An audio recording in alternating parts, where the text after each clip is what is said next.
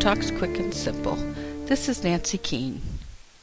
Nine year old Fergus is not prepared for a flying silver box that arrives bearing a warning from his long lost Uncle Theo. What kind of danger is he in? How do these pirate like teachers on this floating school figure into the mystery?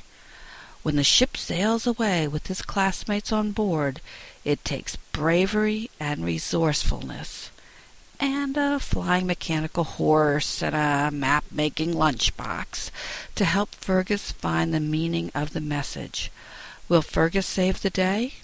Read Fergus Crane, the first book in the Far Flung Adventure series by Paul Stewart and Chris Riddell to find out. Fergus Crane by Paul Stewart and Chris Riddell, Fickling Books, 2006. Book Talk by the New Hampshire Great Stone Face Committee.